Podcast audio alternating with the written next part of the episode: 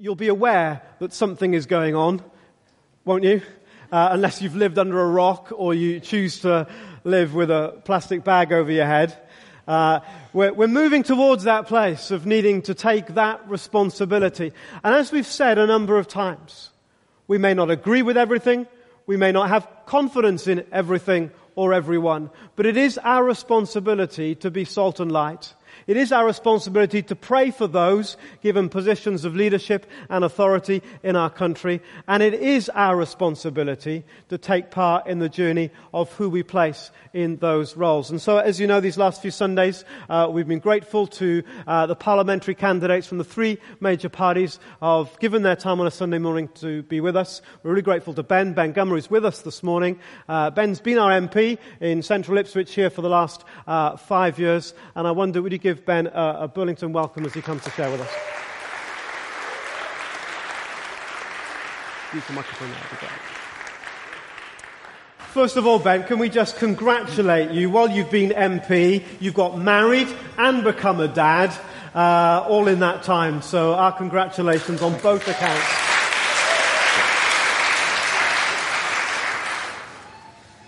We appreciate uh, you being here. Uh, perhaps we remember five years ago when we stood on this same platform and we had a, a similar kind of conversation. Perhaps for those that weren't here then and uh, the, the sort of answer might have changed a little bit, give us a little bit of an introduction about yourself and about your connection to Ipswich. I'm trying to remember what I said then. It's good. it does feel a little while ago. And first of all, thank you for your welcome. And I'm, uh, I was going to come with Wilfred and with, have I frightened it? Sorry done exactly what I was told not to do. Um, I was I was going to come with little Wilfred and with Sarah, and who was looking forward to coming, uh, but uh, he's been passed around about 50 million people in the last few weeks, and I just thought it'd be nice for him to have a, a morning off um, with uh, his mother and with my parents, who we were staying with last night, and that's my connection with Ipswich. I grew up half an hour outside in Debenham. This is my local town, although I didn't live here when I was younger. And uh, some of you might know I've got a political kind of connection family wise, and uh, that made me want never to go into politics ever for a large part of my life. And then I, I had a moment in my late 20s when I was trying to decide what to do. Um, I just sold a business, uh, and I there was this kind of gnawing, I think you might have had something similar. There was this gnawing thing which said, go on, just try it. You can put your name down. It doesn't matter if you don't get it. Um, and in the end, I kind of relented. And I only wanted to do it for somewhere that meant something to me because you do need to throw yourself into this. Uh, and happily the nomination came up for Ipswich. I never expected to get it. I never expected to win the election. Um, some of you might have seen the BBC Look East clip from the morning after, where someone said, Did you expect to win this? And I said, in a moment of honesty, no. And I think the uh, interviewer was so surprised by that that she didn't really know what to say next. So there was this kind of long silence. And, uh, and then it's just been this five years, which have been the most privileged of my life. It is an immense privilege doing this job and uh, and I've and I've loved it. But the nice thing from coming from a political background is that you don't know. It, you, you know that it's not glamorous, and you know that if people don't vote for you in the end, it's not because they don't like you. And once you've worked that out, it means that whilst there's nothing personal, it doesn't matter if you lose, uh, because you can go and do something else. And uh, quite rightly, people will want someone else to look after them sometimes. So uh, I, it's a nice position to be in, and I feel I'm in a kind of moment of zen at the moment. That sounds like an amazingly kind of mature position. You might have stumbled into becoming our MP, if I can put it like that from what you, you just said. But there must be some convictions that keep you there, because honestly, on times, it must be a nightmare in terms of people's opinions, the pressure, the expectation. So there's a sense of calling that's deeper than I'll just give this a go, that surely has emerged for you. Tell us a, a little bit about that. What are the values that hold you uh, to what you're doing and, and, and get you out of bed in the morning when you think, actually, everybody hates me or the world's going wrong, it's not working out? Those kind of days. Yeah. What keeps you there? Well, I don't always get out of bed at that point. but Uh, but you do need you do need some sort of value system to want to do this, and uh, uh, it's uh, um, it was used earlier. I'm sorry, I've forgotten the name of the, the guy who was up here earlier. Where Paul. are you? Paul. Paul. Sorry, Paul. Um, I should have been concentrating, but you were saying I was struck by what you said about service, and that is a that really lies at the heart of it. It's an old-fashioned sense uh, that if you've been given a lot, and I have, I'm extremely fortunate. I've got a very strong family, very loving. Um, we've never really wanted for much in terms of um, being having, having somewhere to live and having enough food on the table, and uh, and I've had a very very privileged education, and at some point you need to say to yourself, well, it's all right doing all that, but and having it, but what are you going to use it for? Because you can use that to leverage the lives of others. And uh, you spoke about salt and light, um, Sermon on the Mount. I, uh, even in moments when I'm having my kind of faith wanders away, uh, that particular uh, three chapters has meant an enormous amount because I think, especially in the first verses, he describes everything that's important or should be important about why you get up in the morning and you do something.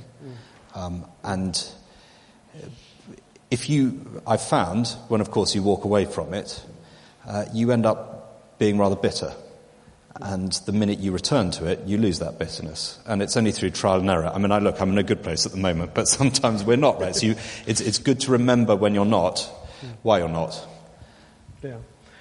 Can I pick up on something that you said? You said you've been given a lot, and you immediately talked about family, which would really resonate with us. That ultimately life is much more than most things. It's about relationships at a core. And uh, we, we would all recognize around the world that the stability of people's relationships comes from a, a strong structure of family or a, a solid network of relationships. What might we expect to see going forward uh, with a conservative government uh, continuing to strengthen family, to make sure that the fabric of society, those networks of relationships, remain strong, so that ultimately every relationship can flourish? I was very struck by a sermon you gave a couple of years ago uh, when we weren't doing this, but you were talking about the value that single mothers uh, brought to our community and our society. And uh, I think we are in a much better place now than we were 20 years ago because we can talk about the richness of community and be able to talk about the strength of family without some of the implications that come from that. And, or the associations that there were. And I think really now most people understand that, and there's good scientific evidence behind it, that strong families that are consistent produce happy environments for children to be brought up in. And it's something that I'm beginning to understand in a very real way at the moment. Uh, now, government really can't make people be like that, but they can try and set the tone. Mm. And so what we have done in quite a small way on married tax allowances gives an indication that we value marriage as an institution, as something that's important, um, and we know that it makes our society as a whole stronger. So that would be one thing I'd point to. Um, and the second is around the childcare offer that we've now producing 30 hours of free childcare. Because life as a married couple, I think, probably is now more stressful in many ways than it has been before. I mean, it, people don't want for putting food on the table in the same way they did in the numbers they did 200, 300 years ago. But the stresses of life are so intense that what we can do, I suppose, is to try and provide the means where people can continue two careers often. We need to, to pay for the mortgage more often than not. And to say, we're behind you, we'll back you, and we'll give you the means to be able to support your family during that time. And, and when, when those relationships break down, as sometimes they do, we, we see how easy it is for those relational networks to leave someone isolated, and what follows on from that is often a, an economic stress. People quickly find themselves without a place to live, quickly find themselves in need of uh, a certain amount of emotional or mental health care. Uh, as a community, it's our observation that sometimes it's really difficult to get people uh, a roof over their head. It's really difficult to get uh, social services or the mental health teams in particular that are great people but so overstretched to take an interest in our particular case. Uh, and there's another twist to it, I, I, think we found, and that's because we are active as a community in helping people at that level, then, um, you know, the, the powers that be go, well, that person's okay, and they automatically continue to slip further down the priority list. How might we see that change? Or, or to answer the question another way, how, how might communities like ours that are involved at that kind of level find themselves supported by the services and agencies locally rather than sometimes find ourselves in a bit of a tussle with them? You've raised a whole series of complicated policy areas. Homelessness, if I just deal with that one particular uh, issue to start with, is a problem which is sadly getting worse rather than better. And for the last 30 years, it's been getting better. We've got fewer and fewer people who are homeless. And there are specific reasons why homelessness in the last few years has got worse. A lot of it is around to do with um, an increase in migration from Eastern Europe uh, and people being unable to return home if they don't get a job. So there is a specific issue that we have to deal with.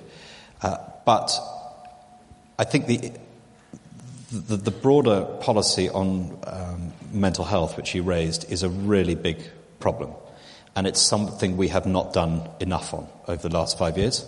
And it's something that I'm conscious is really problematic in Suffolk. We have something close to a crisis at the moment in mental health, and that is right the way from child mental health to geriatric care.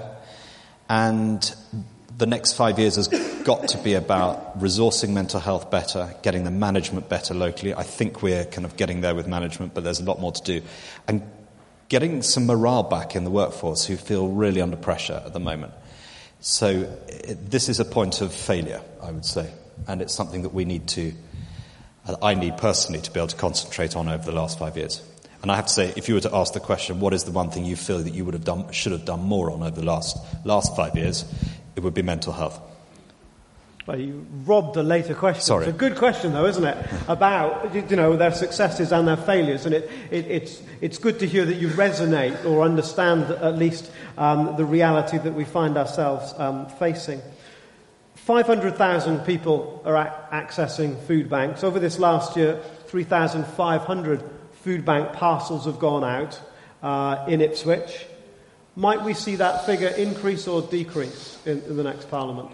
I'd hope to see it decrease for the following technical reason, but I will go on to talk about food banks because they're very interesting. Um, one of the largest reasons people get referred to food banks is because by the time they need to go to claim benefits, they are really up against it. They've maxed out their credit cards.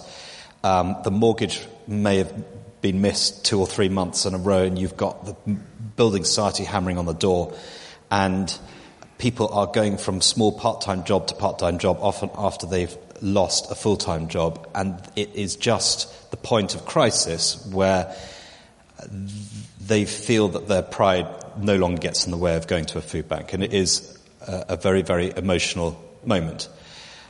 The way that we can help that is to make sure that people can draw down on benefits much quicker. Mm-hmm. And th- without going through the boring details of it, the computer system that runs benefits is basically the same one since the early 1980s. It's broken.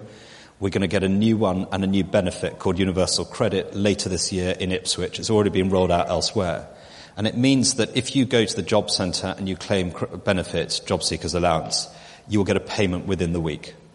And that is the first time that's been possible. People typically now are often waiting six weeks for a payment, which is, when you're right up against it, I mean, it's no good. You might as well not give, any, give anything at all. So that would be the, the main way of trying to reduce food bank use. But more broadly, and this is something that you, know, you might want to talk about as a community, uh, food bank use across Europe has been rising. Uh, and in Germany and France, it's gone up even higher than in Britain. And it's the same in Canada and to a lesser extent in the US, where they've always had a lot of food banks. And part of the reason for that is because of a renewed activism by Christian communities. And it's noticeable that Find here and the Trussell Trust elsewhere have a very strong church foundation. And that is the case if you look also in Germany and France, why food bank use is going up. And it's difficult to know how to phrase this without it being taken out of context, but in many ways it's a reflection of something good that's going on, which is a re engagement of the church, Christian communities, in the problems of society. And you're doing that here, you're living it in some ways. And the relationship, to answer the other question that you posed earlier, you have with state authorities is partly one because they don't quite know yet how to mm-hmm. deal with that. Now, 10 years ago, we've made progress. They would have said, get off our patch. That's mm-hmm. nothing to do with you. We deal, we deal with personal breakdown. Uh, it's going to be better if I go here for you. Not sure why. If you hold it a bit higher up, because there's an area. Sorry. If um, I think where we're getting to now is an understanding that other groups are getting involved in social problems, the church being one of them. And we've now got to work out that relationship so it's fair to you, fair to church communities, but also engages all of your might in helping. Uh, because what we don't want to do is end up in a situation where um, you're put off um, because you don't get the requisite support from the state authorities. It's a very difficult balancing act, and it's going to be a problem getting to the right place. So uh, that's, a, that's, a, really, really interesting point you're making, and, and uh, uh, can I drill down just a little bit more on that then? So uh, over this next four or five years, obviously the church in, in Ipswich has a strong network of churches, there's a strong, proactive, social community involvement arm to the church in, in Ipswich. How might we see that recognised, supported in ways that perhaps we haven't experienced hitherto. I, I would say absolutely right. 20 years ago, a real problem, a huge journey's taken place. But obviously, you know, if we look into the future, how, how might we see that journey continue? I think there's far more that we can do around tax. Mm-hmm. Um, uh, what we've done, for instance, tax doesn't affect you quite so much, but a tax on VAT on church buildings, recognizing the community value of church buildings. Um, and what we're doing in terms of matching small donations, and also giving gift aid on very small donations. You will have noticed that as well. You can get gift aid on 50p if, you, if, if, if it's registered correctly as a donation into a small charity. So making sure that we are releasing every single penny's worth of effort that you're putting in and it making life easier for you. Um, breaking down those barriers between social authorities and the state is an ongoing battle and one that's going to take a generation to change. Uh, but I, I suppose it's, it, it's, it's mostly going to be a kind of a change of mindset. And here you get into kind of choppy ideological waters because some people, politically, believe that it's wrong for charitable organizations to take a lead role in dealing, in, in helping with social problems. Yeah. Because there is a, you know, at its core, a, originally a Marxist uh, determination that charity is in itself a bad thing. I don't believe that. I believe the opposite. And I think what we've got to do is get to a place where we genuinely value the contribution of church communities without taking advantage of them. Um, or, or, whoever else. And that will always be a difficulty in a multicultural society where you've got lots of different religions wanting to do the same thing. And on the extremes of all religions, there are people doing things for reasons which are not entirely helpful. Um, so it's going to be a journey. Great. We're, we're, we're, jumping around all, if that's okay with you. I'm having fun. I hope you are too. Um, so we're, we're, talking about churches then. In I don't know about you guys, but no, not. but, um, j- just say, obviously for the last five years, you've observed church life in Ipswich. What do you see? What do you celebrate? What would you challenge us with? Well, I've observed it grow. Mm-hmm. I've observed a growing confidence and I think that's very exciting. And I say that as someone who comes from a, a, a, strong Christian family background, not one that I've observed entirely all the time in my own life. And I kind of I've intimated, I go, I have gone in and out. But even the points when um, your own personal faith is tested, I'm very excited and invigorated by seeing the effect that faith has on others. Um, and I, my one thing I would say to you is kind of keep it up. And I will do everything I can to support your endeavours and those of others in trying to have the maximum impact in your community. Uh, what's the demerit? I can't really think of one because actually the churches in Ipswich almost entirely are very generous and they're not exclusive and they're welcoming. And I've not had a bad experience with them. Um, but there will always be a problem when you're pushing against a barrier where there are a lot of people in our town who don't believe in anything and making sure that they don't feel uh, it's your duty to proselytize, but they, it, it, must be done gently. Um, and I, I, this again is going to be a difficult journey to tread, especially when we're asking and hoping that churches will do more and more. Um, but this is, you know, life's a journey, isn't it? Let's, let's move away from, for, from all of that for a moment. It's, it, it's, it's said by numerous people, so I don't know who to attribute this quote to, but uh, to the effect that the maturity of a society is directly related to the way it cares for its most vulnerable. Uh, the most vulnerable people statistically are those in the womb in Britain today. Obviously, we hear in the national press and, and perhaps locally too about the abuse of, of the elderly in, in homes and so on, terrible stories. Uh, what might we see uh, emerging to protect society from such uh, abuses? Well, I, uh, um, on the first issue, I've voted at every opportunity I have been able to um, on a pro-life stance. Uh, I believe that the aim of the next Parliament, we're, we're, we're, given a free vote on this, is to try and bring down uh, the, as far as possible, I mean, and is realistic, the uh, the age at which the, the, length of term at which abortion could be procured to at least the European average, and we are way north of it at the moment. Uh, and you can only do that if you're making sure that we're giving the correct advice and support to, to mothers. Um, and that has to be a two-way, uh, a two-way policy issue. At the other end, I think one of the things I'm most proud of as a government is the way that we have pivoted the whole conversation about the NHS and care onto one of quality and safety of care. Now the difference is, is that after the, the scandal of mid staffs, the immediate response of some in the NHS was to try and cover it up and say, you know, this is a, if you, if you make a big thing about this, you'll find it difficult to recruit nurses, you'll find it, you'll find that confidence in the NHS goes. And our argument was that actually you do the reverse in the long term, is that confidence in the NHS goes down if you cover things up. And so bringing in rigorous inspections of hospitals like Ofsted gradings where you get outstanding, good, requires improvement or inadequate. Um, CQC inspections not by bureaucrats with clipboards but by other doctors and nurses so that you get proper peer review. And that being continued into the care sector where we are actually doing proper inspections now rather than the things which allowed Winterbourne View to take place, I think is a very exciting moment because it's changed the whole relationship between government, the NHS and the care sector. And we've seen the impact at Ipswich Hospital where they've had to recruit many more nurses. At the start it's agency nurses, but now they're bringing on their own permanent staff. Because the results of mid-staffs and of changing that relationship is that we are now focusing on care and quality of care more than ever before. And here's the figure you've got to fix in your mind. In British hospitals, there are, Uh, sorry, in English and Welsh hospitals, there are 7,000 unnecessary deaths every year. So that's two or three hundred deaths per, per hospital every year that could have been avoided. And what we want to do now is to make the NHS the safest care system in the world, and that includes the care element of it. And you only do that by making sure that people, you get to interesting Christian questions this, are able to admit their errors without being punished. And that is a cultural change which is very difficult. And I'm sure there are people who work in the NHS here.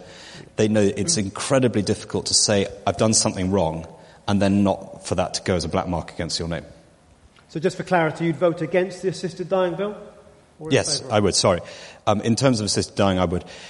Uh, you know, I have the most heartrending, lovely people come to. There's one lady who sticks in my mind all the time when we talk about this, who saw both her daughters, both her daughters die of breast cancer. And she has, in a most beautiful and loving way, lobbied me in favour of the assisted dying bill. And you cannot but be uh, not just moved, but impelled to think very deeply about it. But when it comes down to it, on a practical level, I just think you open up many more problems than you try and solve. You do a lot of damage to the hospice movement. But also, I don't feel I have that right as a legislator to, dis- to, determine that someone else can take someone else's life. Uh, short answer to this question about freedom of speech. I'm encouraged to talk about my faith in my job. Um, lots of people are discouraged to talk about their faith in their jobs. Uh, there is a sense at large that we could move to a secular utopia where faith is marginalized. You and I would both agree, I think, that faith is a, core identity to a person, whatever that faith might be.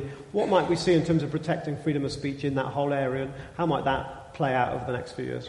Well, I've been an extremely unrebellious member of parliament, which I don't know if it pleases people here, but I've, um, but I've rebelled on two things. Um, and one of them was Section 5 of the Public Order Act. Sounds quite dry, but that stops people offending other people in public. And if this was being used by some secularist organizations to stop um, Christian organizations, some of them were, were, very marginal ones, but nonetheless part of the Christian family, standing in public spaces holding a Bible and uh, talking about their faith, sometimes in quite apocalyptic ways. Um, and it's not how you would choose to do it or anyone else here, but it was their faith. And uh, we have now got rid of that, which is a great thing, because it means that people can continue to do something even if it is offensive to some people. And I think we've turned the tide on that. I, am actually, I, I, really think that, that, you remember Tony Blair was uh, always told, Alastair Cameron told him, Alastair Cameron, Alastair Campbell, Freudian slip. Um, Alastair Campbell said to him, We don't do God. And you always say to interviewers because it was embarrassing. Um, the Prime Minister now talks quite regularly about his faith, and he talks about the value of faith in society. And I don't think people are as awkward about him doing so in the way as they would have been 10, 15 years ago. I mean, lots of people think that things get worse in life. I actually think in, in this regard things are getting better. Great, that's, no, that's really helpful. Uh, just very quickly about international aid and development. It's enshrined in law about 0.7 of GDP. Uh, uh, goes into international aid. What might the, the role of Christian organisations and charities working around the world be in, in making use of that money, in uh, perhaps consultancy in terms of how wisely that money is used? Uh, and, uh, and the fact that it's not wasted and so on. So, what, what, role might Christian charities have, a UK Christian charities working abroad, have in, in helping the way that money is spent? Well, I, I, I worked for a short period in the Department for International Development as the kind of office junior, and uh, it's a fascinating area, and just to give you a quick answer to the three, the first is that we are deliberately trying to reduce the amount of money that's going to big organizations, be they governmental or big charities, because we know that they are quite wasteful in terms of the money that you give. And the more that we can give to micro charities, and especially when you are we talked about this earlier, where you're effectively leveraging the work that's already being done by communities here in the UK, then we will, we've got specific programs which are going to grow to a larger po- portion of what is now the 13 billion pounds that we spend on foreign aid. That's the first thing. The second is that we um, are m- being much more transparent about how the money is being spent so that organizations and individuals can check. Because we do think that armchair auditors are one of the best ways of making sure that things are being spent properly. And I think you'll, you won't see any radical changes in that direction of policy in the next five years, other than extension. And I think you'll see more and more money going to more and more small organisations, especially those that have got co-funding from, uh, from UK-based institutes. Be they actually also the mosque down the road, which has got specific charities looking after the deprived of Bangladesh. Absolutely. So it's, a, it's not just Christian, it's faith groups Absolutely. broadly. Uh, we've taken a bit longer, uh, and that's fine because obviously, unlike the others at this particular moment, you have a track record uh, as, as an MP here. Uh, and I just want to zone in for uh, our last few minutes talking about Ipswich. Um, what, what have been the great successes over the last five years here in Ipswich? What, what are those, those things you go, yes, that was, that was great? Uh, well, without being too bashful. No. The, the, the, the, great successes are, I suppose, winning uh, on, a, on a, when you do the pennies, pounds and pennies, it's winning money that in a time of austerity had not been won at a time of boom, and I'm proud of that. Getting new schools for Chantry and Holywells, um, getting money for heart unit at the hospital, you know, all stuff which otherwise you might think might not have come to us because the government was tightening the purse strings. But actually, in the end, although it's exciting winning those things, the thing that I really remember are when you win battles for people against big organizations. Um, and one happened very early on where um, a whole load of people who were working for the co-op department store were completely, I mean, I can't use the proper word here because we're in a holy place, um, but it, they were completely done over by um, the organisation that employed them. And we managed to get a really good retirement and redundancy package for them, which they had been cheated out of. And actually, when I I saw one of the ladies the other day who came up to me and reminded me of it, and those are the things that really make it worthwhile because you're using your power and privilege. Oh, that was a funny word for power to come out, wasn't it? um, to help people who otherwise wouldn't have it. But one guy sticks in my mind who came with early onset dementia, and he was terrified about the fact his phone company was chasing him for money owed by someone else on a previous who had the line before. It was such a small thing that anyone in this room would have been able to deal with themselves because you would have had the ability to do it. And just fixing that for him changed his entire outlook on his life. And that's a, you know, that's a lovely feeling. Brilliant. Okay, so what might we expect then over the next five years? It's a fantastic place, Ipswich. How's it going to be? Ipswich uh, is a great, great town this place could, has got the potential to be one of the most exciting, interesting places in Europe. I'm not saying that for effect. We are perfectly positioned between the world's global, global financial center and the largest concentration of research and development anywhere in the world outside California, which is in Cambridge and Norwich. Martlesham, largest port in the UK, fourth largest in Europe. If we can't get all that to come together for something really special here, we're doing something wrong. And that is the key for the next five years, is to get the infrastructure here, to get the sense of self-belief here, to get the direction going forward, put a bit of rocket fuel in Ipswich, to be blunt, so that this place really, really begins to motor. And what I'd like to be in a position is that in five years' time, if we were to have this conversation again, it wouldn't depend on any one individual to make that happen. The place would be going on its own. London does not succeed because Boris is mayor. Um, Br- Bristol, uh, should I still say that? I don't know. um, Bristol's got a magnificent mayor at the moment, a guy called George Ferguson, who's an independent. Um, and at some point quite soon, Bristol will start succeeding, not because George Ferguson is mayor. And I want to be in a position where Ipswich does not depend on any one individual to make it succeed, um, because actually it should be able to be propelled by its own aspirations. Um, just needs a little bit to get there, and then I think um, I don't know, I'll go and hassle someone else. Just a couple of pointers then on the how. How will we achieve that? Okay, so uh, long and short of it, we need much better road connections, we need much better rail connections. All of that adds up to about 1.3 billion pounds worth of investment. It's programmed in, I need to make sure it actually comes. We need to make sure that new houses are built here so that we can cater for families. Um, and those houses need to be served by proper roads. We need to make sure that we're building some new schools and that all the existing schools are good or outstanding by 2020. Because in terms of the future, if you don't have decent schools, you might as well forget it. And we need to make sure that the old bits of the hospital are knocked down and rebuilt to make it more efficient. That's the bricks and mortar. But the rest of it actually is about changing the perception of Ipswich within itself making sure that at the end, that in the next few years, we have a sense of this place as a can-do town that is growing. And that, I think, is beginning to happen, not least because of the contribution of organizations and churches like your own. We will get there. Great. Well, thank you ever so much. Can we pray for you uh, at this moment? We'd love to do that. We're grateful for your public service as we are for so many people that serve us in public life in our town. And Lord, we're asking today for Ben, for every good thing, for every rich thing, for every honorable thing for every noble endeavor, that you would fan into flame the gift of those things in his service in public life. Pray for him as a husband. Pray for him as a father. And we ask your blessing on them as a family too. In the name of Jesus. Amen. Ben, thank you ever so much indeed.